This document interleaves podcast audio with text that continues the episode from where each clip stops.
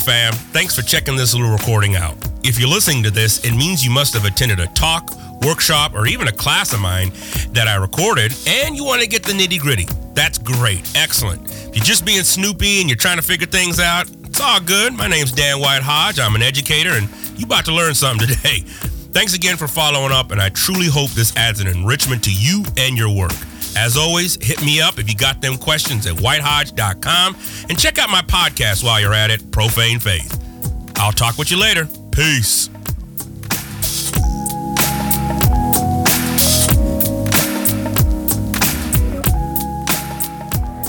That. All right, here we go. Perfect.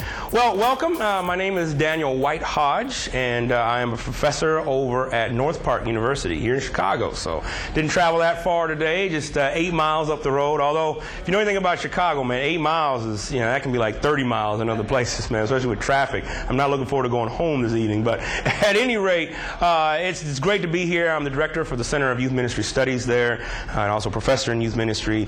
Um, and, excuse me, a large part of what we look at is looking at this, these intersections that Terry is, is, is, talking about. You know, how does practice inform theology? How does theology inform uh, best practices? You know, how do we begin to create, you know, new modes and new models, uh, particularly within, within youth ministry uh, that tends to be very one-sided. I want to say one-sided, but theologically and then, you know, group-wise, you know, suburban, affluent, you know, kids. And so we kind of want to begin to kind of look out. One of the studies that we're going to be doing here within the next year is a study on Gen Y and millennials within the urban and hip hop context, uh, urban inner city models. I mean, well, I, have read little tons of millennial literature and Gen Y, uh, and none of them mention anything about hip hop and the 90s and the 80s crack generation, you know, and those effects on those kids, particularly born after 82 and 83.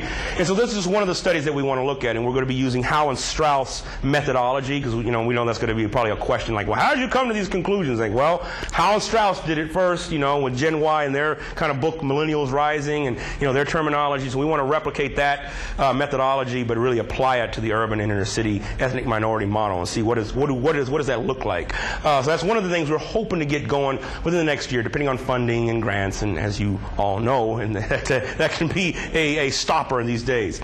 Um, uh, youth, uh, I mean hip hop is a something I have vast experience in, both uh, not not only just as an academic, but also as a practitioner. You know, I, I was you know as an, as an artist, I was a, a producer. I did uh, work with a lot of the artists back in the '90s, uh, and, and, recorded a lot of music uh, with folks. Uh, probably you guys probably know Snoop Dogg or Bone Thugs-n-Harmony. I worked with them, and so understanding it from both sides has been very uh, helpful to not just understand it from a, you know a research perspective, but to understand okay, this is how people or might be thinking or how they're thinking. Particularly, folks, hip hop is entering is now, you know, in its 40s, you know, early 40s, and so you know the younger generation, you know, in their 15s and 8, you know, that's a that's, that's a generation gap. Even within a genre that was started supposedly, you know, within uh, a young, pretty young crowd, and so now we're starting to figure out, okay, what does this really look like? And so hip hop and missiology. Um, it's something that I've very, very much been interested in. I did my dissertation at Fuller looking at Tupac Shakur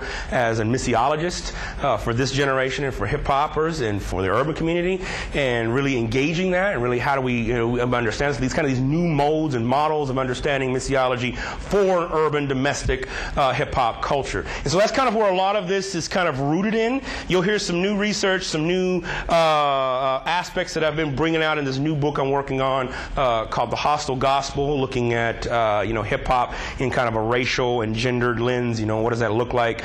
Uh, and then of course my last book, which was on the soul of hip hop. Not here to promote that, just to kind of tell you this is kind of the the, the, the grounding for this uh, for this work. And so uh, we're toward a missiology of hip hop and youth, and so that's kind of what we want to get into.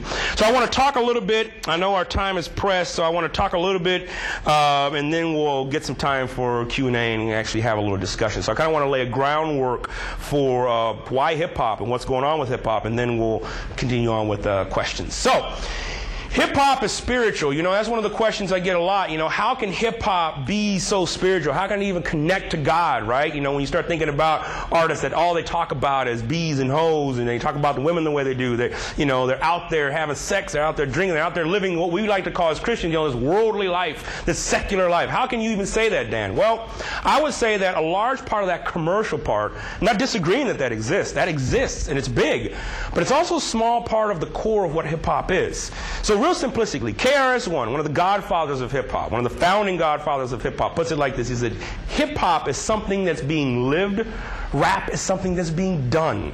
That's a real simplistic way of looking at the differences between hip hop. Anybody can rap. Hip hop, but hip hop is a lifestyle. You know, I still consider myself a hip hopper, even though, you know, my pants are pulled up a little bit and, you know, I don't have the bling bling on and everything, but I'm a hip hopper at heart. They got my heart. This is what's going on in me. You know, now I'm not a rapper. Don't, don't ask me to rap. You don't want me to rap. I rap in the shower by myself, alone, sequestered away from everybody, you know. But I know music and I know how music breaks down and I was able to really do that for a long time. Uh, and that's, you know, that's kind of where I came into the conversation. But anybody can rap. And nowadays, you know, uh, in fact, Ice T's got a new documentary out on hip hop and rap and looking at, you know, the art of, of rapping because it really is an art. So here's a definition. This is a definition that myself, Efrem Smith, and Phil Jackson, if you haven't read their book, The Hip Hop Church, I highly recommend that as well. Um, and by the way, I probably won't be doing so much of a historical context. I highly recommend if you haven't read Jeff Chang and his book, uh, And It Don't Stop, that you really got to read that. And then, of course, Nelson George, Hip Hop America. These are really good. And there's more historical books, but those two are really big because they go kind of chronolize, chronolize what was happening and what, how the hip hop music formed. For example, in 1981, MTV was formed. And that was a big breakthrough in our pop culture society. Now you wouldn't think about putting out an album without having videos. You know, prior to that, it was just, well, he's going to put out an album. Mm, videos, what are you talking about? 1989, I was the first Grammy won by a hip hop and rap artist, DJ Jazzy Jeff. Parents just don't understand.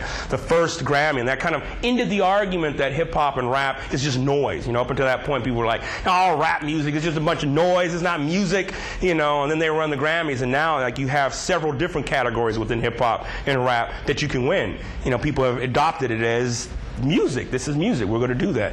Um, and so that's kind of that's a that's a great perspective. You want to look at that. I'm going to be looking focusing more on a lot of some of the shifts in religion, some theological perspectives, and obviously I want to end on some missiological perspectives uh, for us. So let me give some quick definitions. Again, this definition comes out of uh, a combination of myself, Phil Jackson, and Efrem Smith. Uh, and it's really hard to kind of give a definition of hip hop, but we try to anyway because there's a lot of, you know, you, you can't put something this big into a box. But you know, we're in the academy, so we have to, you know, we have to at least give some kind of definition of what the heck it is we're talking about. So here we go. Hip hop is an urban subculture that seeks to explore a lifestyle, attitude, and or urban individuality. I'll repeat that again. Hip hop is an urban subculture that seeks to engage or express a lifestyle, attitude, and or urban individuality, right? So this lifestyle that I was talking about, right? So it rejects the dominant culture and seeks to increase a social consciousness of racial and ethnic pride. So it rejects this dominant culture. That was one of the conversations when you, as you guys were coming in and we were having about, you know, rejecting what is dominant culture. There's a lot of facets to that. You know, it's not just the white man anymore. Not at least not for hip hoppers. There's a lot of facets of what dominant culture is, but we'll unpack that hopefully here in a little bit. So it rejects dominant culture, seeks to increase a social consciousness and racial and ethnic pride.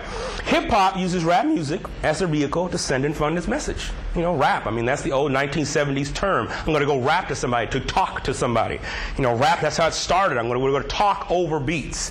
You know, back in the day when people actually played instruments in bands, right? You know, Kool and the Gang, the Commodores, Earth, Wind and Fire, you know, they, you know, they play these long 15, 18 minute long songs. Well, right around the 7 to 10 minute mark, they have a breakdown. And so DJs would get that, loop it, and then people would talk over that. And that's kind of the birth of it. And talking about life problems. Man, I just lost my cat today. I'm upset. You know, I mean, they're talking about these things and engaging in it and really connecting with people. So rap, therefore, is the main medium of hip hop culture that brings what? Well, it brings definition, value, understanding, and appreciation with a what? Social isolation, economic hardship, political demoralization, and cultural exploitation endured by most ghetto poor communities. Let me repeat that.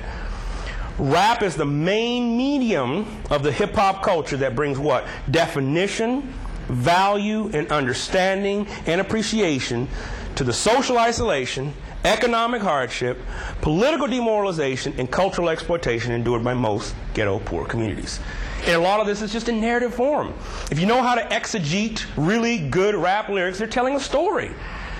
They're telling you this is what's going on, and most of the times it's done in from three perspectives. It's either first-person narrative, you know, uh, allegorical fables, you know, or third-person. You know, I'm just observing. You know, that's basic hip hop exegesis. You know, you're just looking at it from those basic perspectives. What are they talking about? If they're talking about I killed all these people and going on, blah blah blah. Well, let's see. You're a millionaire and you're driving around. I just saw you on TV last week. You probably didn't kill all these people, all right? So let me go back and listen. That's when people say, oh, his lyrics are so violent. Well, what are they talking about? What are they actually talking about? Now, there is some mess out there, and I'll give you that. But that's part of what's going on. So value, understanding, appreciation, social isolation, economic hardship, political demoralization, and cultural exploitation. Thus, rap music is the musical expression that complements the oral communication of its culture. But here's what rap also does it esteems, it captures and esteems the ghetto poor existence as valid and real to all people of color, including poor whites. All right? So I'll read that again. Rap also captures and esteems the ghetto poor existence as valid and real to all people of color, including poor whites.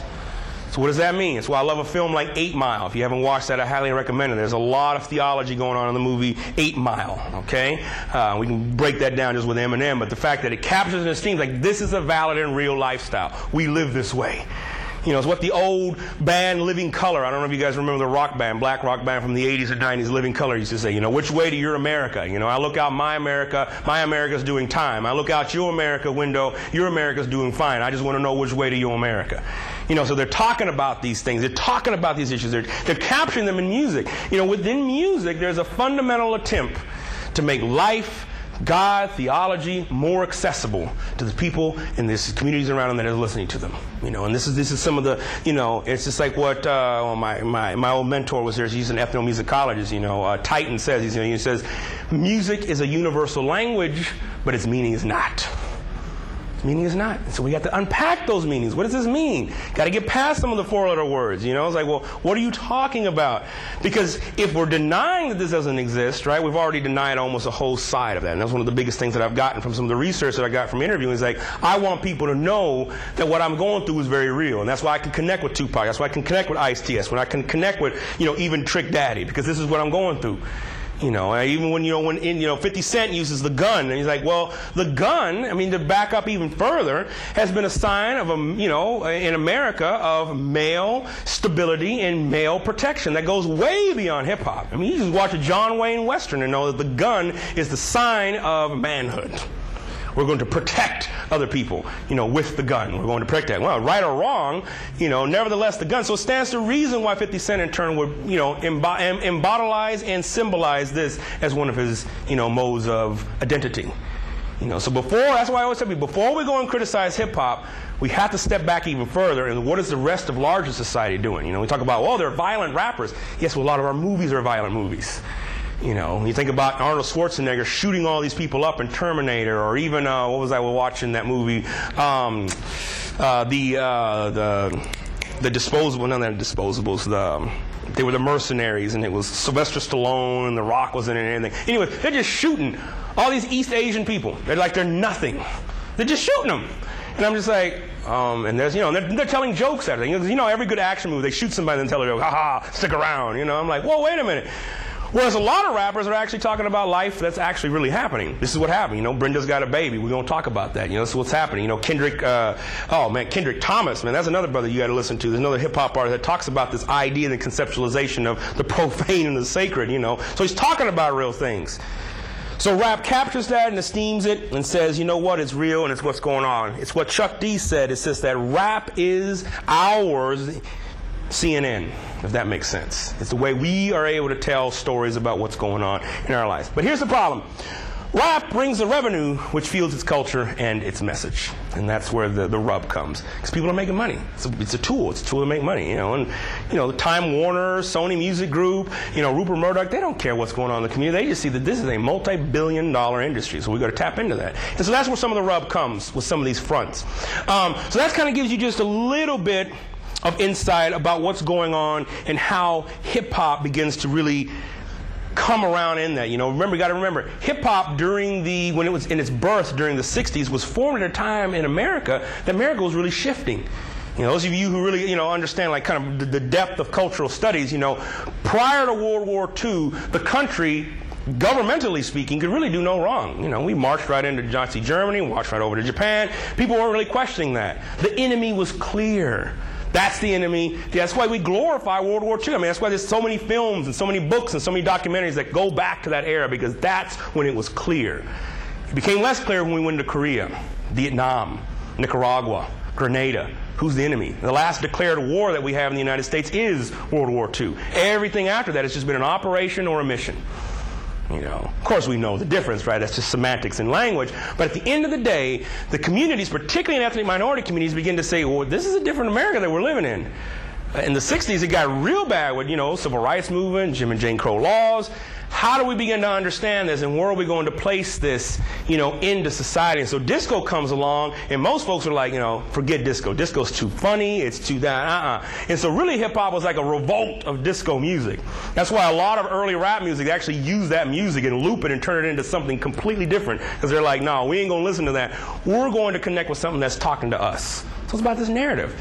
And that's where we have to start missiologically speaking. What is the story? What is your story? You know, what, what is going on? We'll talk about the Missio Dei here in hip hop in a second. Um, shifting sands of religion. Let me talk a little bit about that. Um, do I want to do that? Yeah, let's go here. So religious taxonomy in post-soul context. Post-soul is a fancy word for, it's a contextual word for really post-modernity, but it includes more of ethnic minority, urban, you know, um, a context with it.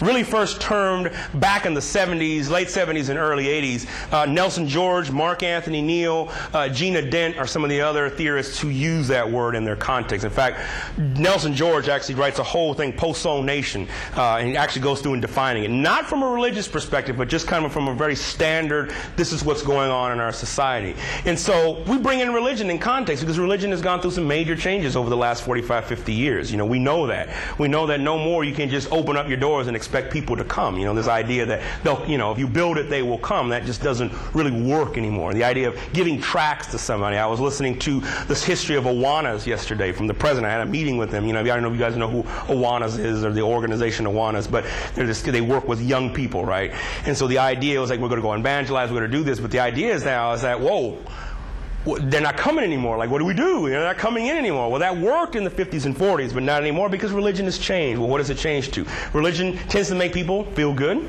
This is just, again, some of the research that I've done. Part of, part of my dissertation research looked at uh, evangelism within the African American context. And so I had to go and survey and um, case studies, several churches uh, on the West Coast, uh, and this is essentially what I started coming up with when I compared that data uh, to a lot of new research that emerges that, that's dealing with brain movements that says how do people react cognitively when they go to church services? How do they engage with worship services? So it's very interesting to see some of that stuff come out. Very much a social event, you know. So hip hop proceeders and like, well, I can feel good and go to a social event the local club. I don't, I don't need to go to church for that. Like, what, you know, what, are, what, are, what are we going to church for? Well, it's also about getting high at church, not necessarily smoking or injecting or, or, or snorting something, but research has found that some of the same brain waves that people get or brain, um, the, the way the brain lights up on both the left and right side, that happens when you ride a roller coaster, happens when you're at church. You know, and the reality of it is, is that, you know, one researcher found that he said, when you are surrounded by 800, 200, 300 other people, like at a ball game, it's almost intuitive. When they start yelling, you start yelling. It's like, yeah, so it's kind of this mob mentality. So it's very interesting when you start thinking about church and religion in context, particularly when you start thinking about the Political Circus Act on both sides. You know, there is the left wing that says, you know, boo on right wing conservative, you know, vote this way, we're gonna, you know, we're gonna get them out of office, and then the same thing happens on the right. You know, it's kind of the both thing. You know, you got Fox News, you got MSNBC. You know, so they kind of kind of go each go at each other. You know, and so you know, kind of turns into that. Know, a lot of hip hoppers say, look, both, none of y'all, you know, because Democrats get in office and it's like, boo on Democrats. And we get Republicans in office and it's like, boo, and it kind of just keeps going, this tennis match keeps going. And hip hoppers are like, we're done with that. Because none of y'all are paying attention to us. As one hip hopper said, you know, every time there's an election, people always show up in the hood. And we their best friends. But as soon as the cameras are gone, they gone. You know, that gets you know, start thinking. That was kind of after city after city after city. I was like, what do you think about elections? They're like, man, I don't vote, man, and forget voting. And so, lastly, of course, proving what is right or wrong. Morality, sin, salvation, clearly defined. And for hip hoppers, that's just not going to go over very, you know, very well. And that, that brings up some tensions and some problems for us, particularly when we start thinking about biblical morality, theological morality. You know, how do we begin to define sin? What is sin? So, so hip hoppers are going to begin to challenge some of that. And like I said in the last session, we're not even getting into Rastafarians, Nation of Islam, Five Percenters, Zulu Nation, which are also other competing religious identities. Had a young person tell me about four years ago, you know, 15 year old, he's like, man, I'm giving up. He was raised in a black gospel church, a Baptist church. He said, I'm not, I'm, I'm done with this. I'm leaving it. And I was like, well, what are you talking about? You know, my righteous indignation. You know, like, what are you, what are you talking about? And he's just like, because I never actually get to think, I never get to speak, and I never get to talk. But I'm going to Rastafarians because they let me talk. They give me a connection, and so they give me that meeting. So they let me express myself.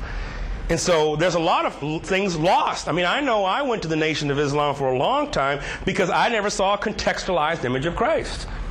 You know, it wasn't until I began to see some of those things that I was like, oh, wait, wait, wait, wait, wait, wait. This is, this is what's going on over here. Ah, I get it. But there's a lot of that, and most people don't actually get that advantage. They just see, oh, I can get to speak over here. You know, I get to go over there. Nobody's condemning me. You know, there's moralism that happens a lot of time. So there's been a lot of shifts in religion, particularly as it pertains to how hip hoppers. Um, view um, uh, uh, religion and um, religion and Christianity for that matter. Because remember, by distrusting and calling out hegemonic systems, hip hop is also condemning churches as well. But very rarely in the music, in the music, is there a straight condemnation or a straight blasphemous uh, direct quote against God, Christ, or the Holy Spirit. Very rarely. Very rarely. Most of the time it's uplifting those, the Trinity, but really holding back down religion and church and the messed up stuff. I mean, Tupac even says, he said, if people gave half the money back into the community that they give to the church, we wouldn't have a lot of the problems that we have right now because the church takes that stuff and, you know, because he even says it in one of his interviews, he's like, why do pastors need these gold churches? And, you know, why does the pastor have to be driving a Lexus? You know, and I'm just like, yeah, that continues today. Two years ago, I was at a church doing some work, and the pastor uh, gets up. This is a black church, and he gets up and he says, "God has called me to drive a Bentley." Now he had just bought a new Jaguar, and now he says, "God is calling me to drive this Bentley." And I thought he was joking, but he was seriously a heart attack and diarrhea. Right? And so he puts this big bucket in the front. The deacons go and lock the doors, right? And uh, you know, as I'm thinking like, the Kool Aid's coming out now. You know, like what's what's going? What did I just get my myself into. And people start giving money.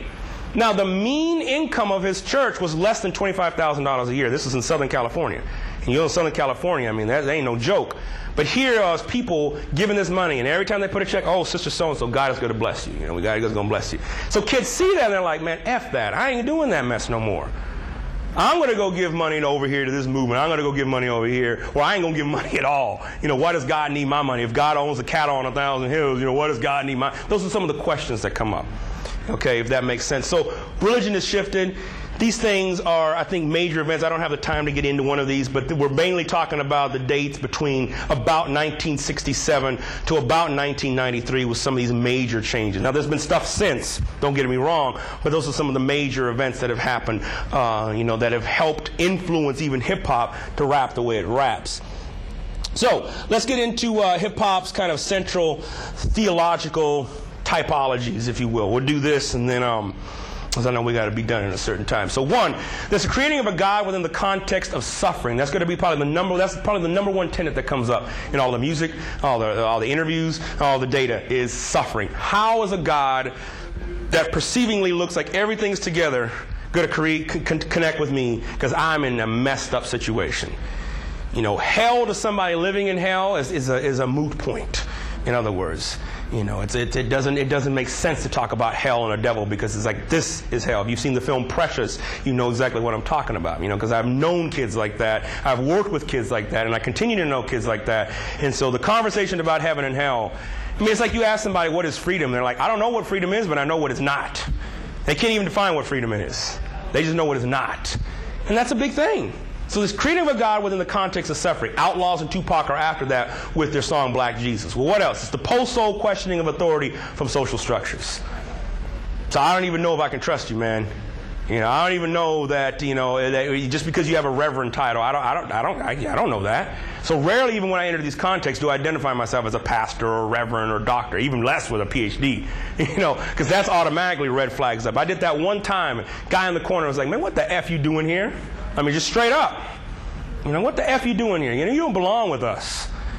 You know, it's like, oh, okay. You know, so there's, there's all these walls, right? Well, why? Because people who said they were going to do these things, people who said, they've all failed us. I mean, I remember after the riots in Los Angeles, April 29th, 1992, they had this thing called Rebuild Los Angeles. 800,000 jobs they were promising to the riot zone. 800,000. They had raised close to a billion dollars in funds, and there were all these great things, right? Six months later, those doors closed. I still don't know where that money went or where those jobs ended up at. So kids see that. My generation saw that. The younger generation behind me saw that, and they were like, why should we trust politicians? Why should we even vote? Who even cares? Right? So this post-soul structure, well, this brings into another aspect of suffering, hip-hop community and suffering. So the community suffering together, like, man, I grew up in this environment. Again, going back to 8 Mile. Eminem is called a nigga twice in that film. They identify him as a nigga. Now, Robin D.G. Kelley writes an excellent book called Race Rebels. If you haven't read it, I highly recommend it. And he equates nigga, the term nigga, more as a class term than it is a racial term when used in that context. Well, why? Well, in that movie, Eminem, single mom, mom's dating a high school friend of his, right?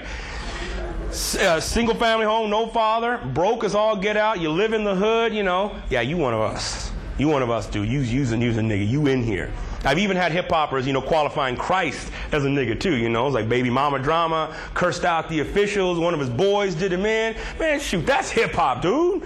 You know, that's the hip hop story. Are you kidding me? Went to jail, wasn't even guilty, got killed on death row. Not even killed, but kilt, K I L T. Like, yeah, that's, you know, that's the Jesus hip hoppers want to connect with. Not the fancy hippie Jesus with the sandals, you know, kind of turning the other cheek, even though people read that out of context. They want to connect with the Jesus that went in to the temple and whipped up some people, put some foot in some people. As, as one dude said, you know, he put a foot in a mother effer's ASS. You this was a quote from him. He's like, you know, that's what that's the Jesus I want to connect with.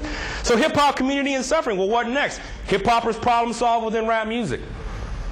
We're going to talk about this stuff. Again, exegeting the music means understanding what the lyrics and the artists are actually trying to say, rather than imposing our own beliefs. That was one of the things at AAR this last year, excellent conference if you haven't been to, American Academy of Religion, uh, that we proposed was like, how do we allow the lyrics and the songs to speak for themselves without us imposing our own biases? How do we really look at a song in context? Was the artist really saying this, or were they actually trying to get at something else? You know, but you know, what are hip hoppers trying to problem solve? Well, shoot, pain, suffering, economics, whole bunch of different things. And then, of course, lastly, distrust of hegemonic systems and networks. You know, this idea that I don't know if I can trust these systems. I'm going to come at it real lightly. You know, but here's the thing: once you gain the trust of some of these young people, man, you got it for life. Trust me on that one. You know, but it's that old young life saying, you know, earning the right to be heard. I mean, it's, it's that it's that earning that sometimes gets a little weary. You know, particularly working with kids. You know, and I worked with kids for almost two decades, so it just it begins to get a little weary sometimes. Like, man, I got to do this again. I got to tell you this again. But that's part of it because I know the history of I don't trust anybody. My mama done told me not to trust anybody. My grandfather told me not to trust nobody. So why should I trust you? Especially if you say you're a Christian. You want money? I mean, that was the first time I was running this Young Life Club, and they were like, "Well, you want money, right?" And I was just like. No, you ain't got to give me no money, man. You ain't got to give me no money. Which brought up other issues because, you know, I, I, did technically have to raise my salary, right? So what do you do with that? So these are hip hop central theological typologies. This is, this is kind of some of the new emerging stuff. And then lastly, I want to just touch on some of the missiological perspectives. I have other slides, by the way. If you want my PowerPoint, you can email me. Uh, and I'll get that to you, but uh, we obviously don't have the time to get into all of this, and I want to have time for you guys to ask some questions. So I'll end on this. Missions to hip hop. I think it's about understanding the Missio Dei within hip hop. It's understanding that God has been at work in the hip hop community long before any missionary or any theologian or any pastor, or any academic or anybody set foot in that community. You know, and I had to learn this, you know, because I'm thinking, oh, we're going to the hip hop community, introduce them to Christ, and I show up and I'm like, whoa, there's some stuff going on here that I need to listen to. I, I need to be the student now. You know, and understanding that God is at work. How do we understand that? Well, we break it down. We exegete the community. Church will look different in hip hop. Good contextualization will do that. In fact, one of the things I'm going to tomorrow, unfortunately, why I won't be here tomorrow, is because Phil Jackson, uh, he runs a whole hip hop church community out here on the South Side of Lawndale community in Chicago. Uh, and we're doing what's called a hip hop revival. And I know that sounds kind of D.L. Moody-ish and Spurgeon-ish and whatever, but he's built a relationship in that community that he can actually call it hip hop revival. So we got Lupe Fiasco coming out, uh, we got Kurtis Blow coming out, and so uh, it's going to be this whole kind of block party type thing. It's going to start at noon, go till whenever. And so that's part of it. He's one, and he's one of the few churches in the country that actually is trying to not just use hip hop as a tool, like we're going to use the DJ and get them in, you know, and then kind of bait and switch. Like once they're in, they're saved. Now you can't listen to hip hop anymore because it's of the devil. No, no, no. He's like, no, we're going to keep it going, and we're going to use this to actually learn from each other and to actually engage it uh, from this particular perspective.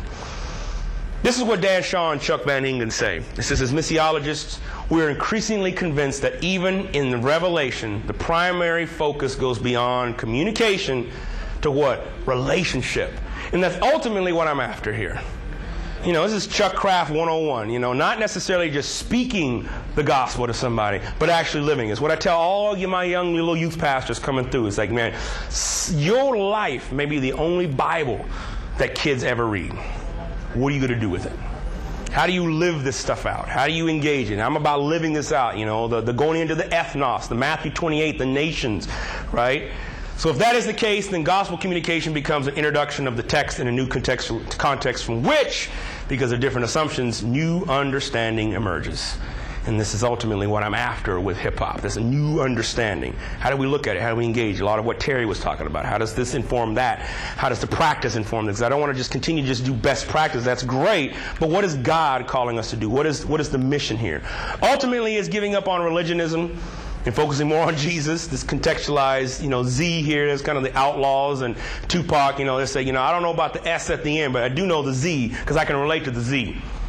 And that's a whole other song right in and of itself, right? And then lastly, it's reversing the hermeneutical flow. This is Larry Kreitzer, you know, who says, you know, we're going to use pop culture to interpret the Word of God and vice versa. We're going to interpret pop culture using the Word of God, so it's this symbiotic relationship. You know, understanding things. What is God saying in the culture? I mean, this is, you know, Niebuhr 101, right? You know, this appropriation, this dialogue within culture and society rather than saying, well, we have all the answers. You know, I think we we're quickly, you know, kind of losing that authority. Like we all have all the answers. Let me come down and look at it again, missiologically speaking. Let me engage it, but let me contextualize. And how do I begin to do that? It may mean that I don't have all the theological answers, but it may mean that I can help you better understand. For example, liturgy. What are we going to do? Because here's the thing: hip hoppers, although they're against religion, they're not against liturgy. You know, I come out of the Seventh day Adventist tradition that says, you know, every quarter we do um, uh, communion, and we do what's called an ordinance of humility, where we wash each other's feet. Men go on one side, women go on the other, we wash each other's feet. So I grew up with that. So one day I just did that with my guys. Just said, we we're just going to go out and wash each other's feet. And the first time they were like, whoa, when are you wash my feet? What's going on in here, right? But after a while, and we explained what it was about and the theological significance and what, it was about, they started getting it. And then they started telling other people, like, whoa, dude, you got to come check this out, man. We're watching each other's feet. You know, because people like, watching each other's feet. What, y'all doing over there, man? But once it picked up, I mean, they, they love the Eucharist. But it's got to be in their context. You know, it's like when my friend um, Paul Chang says out from San Francisco. He says, you know, we don't talk about the bread of life. We talk about the rice of life in this Asian community. Bread doesn't really have a lot of context and meaning, but rice does. He say, well, Dan, you're switching up the Bible. It's just being contextual. It's just being contextual. It's making meaning. It's making. It's like Paul says, I became all things to all men to just to win a few. You know, I want to begin to get in there and to really engage it. Not saying compromise your morals, not compromising who you are, but it is about looking at this thing from this type of missiological perspective. Let me open it up for a few questions, few thoughts, responses. I'll stop there. Yeah, yeah. Let me let me attempt to do that. Uh, um, Post soul is essentially a, a, a, word we're trying to use to define what the, the, the elements and effects of postmodernity, but on the inner city, particularly ethnic minority communities. And so post meaning When you say soul, are you talking about soul or soul music or what? all of that. The soul of, you know, the idea that soul music, Marvin Gaye, Aretha Franklin, a lot of those were rooted in the church, rooted in very traditional forms of life. Civil rights movement was rooted in the church, but once that break happened, MLK being assassinated, you know, the, the denigration of the crack generation of the 80s, things shifted and people started saying, ah, that was cool. That's why in this generation, the closest to what I like to call singularized leadership, you know, Martin Luther King, Cesar Chavez, Tijerina Lopez, they all spoke for their people, right? One person. But this generation doesn't have that. The closest they had was Tupac. And a large part of that is because people are figuring out, dude, I don't just think all like you. It's like when Jesse Jackson and Al Sharpton and all these guys got together and they were like, we are going to bury the word nigga. That, great, but that didn't mean really much in the hip hop community. and it just didn't. Good or bad, you can agree or disagree with the, you know, the actual word. But in the hip hop community, it didn't. Delores C. Tucker, left wing, liberal, the whole thing. You think, oh, hip hoppers are going to, you know, connect with her. Wrong. She was older. She was disconnected, and in 1993, she led a campaign against hip hoppers because their lyrics were too violent. She wanted to ban all rap music. In one week, Snoop Dogg sold two million albums because she was criticizing his album. So people, what did they do? They went out and bought it. You know, so Snoop was like, yeah, great, keep criticizing me, you know, keep talking to me. So the post-soul generation looks at the older generation and says, I don't know. Dyson best characterizes it like this within the African American community as an example. He says it's a difference between what's called the Afro aristocracy and the ghetto aristocracy. Those that are upper class, kind of elite that have made it, right? And the ghetto aristocracy are still those stuck in the hood. And the up here, they're saying, just pull yourself up by your bootstrap. And there's this major disconnect because the bottom says, we've been trying. We were born without boots. So what now? Does that make sense? Yeah, A little bit? Okay. Yeah, it's a hard thing to kind of clarify without unpacking more of the literature, but I wanted to at least get at that. Yeah. Thank you. Yeah, no, no, absolutely. Thanks for asking. Other thoughts? Smith's not that popular in South Central. you know, the, odd thing is that Will Smith is, but not because of his his, his acting. He's, he's, he's gotten more cred for that. Um, but his rapping is, yeah. I mean, but any good hip hop head will say we gotta pay, you gotta pay homage to Will Smith and what he did.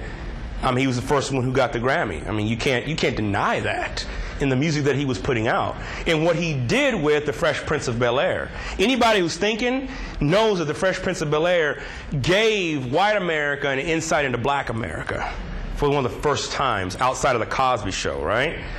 Because Quincy Jones, they were originally going to film the whole thing in Philadelphia, and they were going to do this poor story. That's why Will Smith starts out, you know, in West Philadelphia, born and raised. But they're like, no, no, no, no, people ain't going to go for that. Go to Bel Air, we'll do the whole show out on the West Coast, and we'll, we'll do it that way. And we'll still keep connections to the inner city. So they still flirted with these issues of race and class and gender, but it was done in a satirical way. Does that make sense? From the globes up, particularly Africa. Yeah. Is going to impact your work. But Oh. Theoretically, now there's going to be a return Oh. the flow. Absolutely. And I think places like Kenya and South Africa, Nigeria, the Congo, Sierra Leone, uh, and even the Sudan, especially like Darfur. I mean, the rappers that are coming out of there, I mean, they're talking about some amazing, crazy, horrendous stuff. But they're getting it out. I always say, praise God they're getting it out on tape rather than actually living some of these things out. You talking about mutilating people, like, yeah, that's bad. But it's even worse if they actually gonna live that out. You know, I know for me in my context, hip hop is one of the agents that helped save my life because when everybody else was out in the corner doing their crazy stuff, I was in my room, my little keyboard, trying to make beats. Up till three or four in the morning. So all that energy was spent put out into lyrics. Were they the best music? Of course not. Was some of the lyric, lyrics demeaning? Of course. But what was the end result? The end result is that I didn't end up in prison and in jail because I was in my room. Does that make sense? So I think it's going to inform a lot of missiologists showing up, particularly showing up to some of these countries that think nothing's happening over here. You know, like you know, this is this is this is great. It's like no, the the, the strong arm tentacles of the Western you know influence of commercialization they stretch far and deep. And the fact that you know you can have satellite connections to internets and you can be in the middle of nowhere and still get the internet. I mean, these videos are going to start popping up. You know, the sad thing is places like in, um, oh, what was it? Was it Kenyan or South, somewhere in South Africa? I can't remember the article was talking about how people were so poor they were turning to the porn industry to make money because they were so poor. That was the only outlet that they had. You know, so I'm just like, oh man, we gotta, we, we gotta do something. So there's this global aspect of it. There's a guy named the Iron Sheik out of Iraq, you know, that talks about, you know, the oppressive forces of, you know, Saddam Hussein and, you know, the Bush military, as he calls it, you know. But it's all done in his language, and, you know, that's something to contend with because young people are listening to that, including other Islams who are saying, Islamic women who are saying, well, wait a minute, why do I have to cover my head? Where does it say that? Why do I have to walk seven steps behind you? Hell no, I ain't doing that. So now even they are starting to question, you know, uh, where their identities and realities lie, you know, with it. Because, you know, Islam has kind of staying, remained pretty steady. I mean, there's been blips and beeps that they're kind of starting to run into this era now, particularly with the rise of hip hop and Islamic rapper, Lupe Fiasco being one of them. He's, he's a Muslim. But, you know, you look at him and think, oh, you know, he's just a cool brother. Like, yeah, he is. I mean, he praises Allah. But he challenges things. He says certain things that, you know, particularly conservative fundamental Muslims would be like, you're a heretic. You're blaspheming the name of God. How dare you do that? And of course, they have to do it in this country because if they do it in their country, there are serious ramifications for that. But I think it, hopefully it's going to inform us about what's going on societally in other societies and other cultures. Because I think hip hop can do that if we just listen to the, you know, listen to the lyrics message. Should probably stop there because I know we're going to get reconvene at five in the big room. But I just wanted to thank you guys for coming. Thanks for your questions. Here's my contact information. Uh, if any of you guys want to uh, get a hold of a brother, this is me. Uh, and I have cards. And just thank you. Let's just continue the conversation. And thank you for your time and attention. Appreciate it.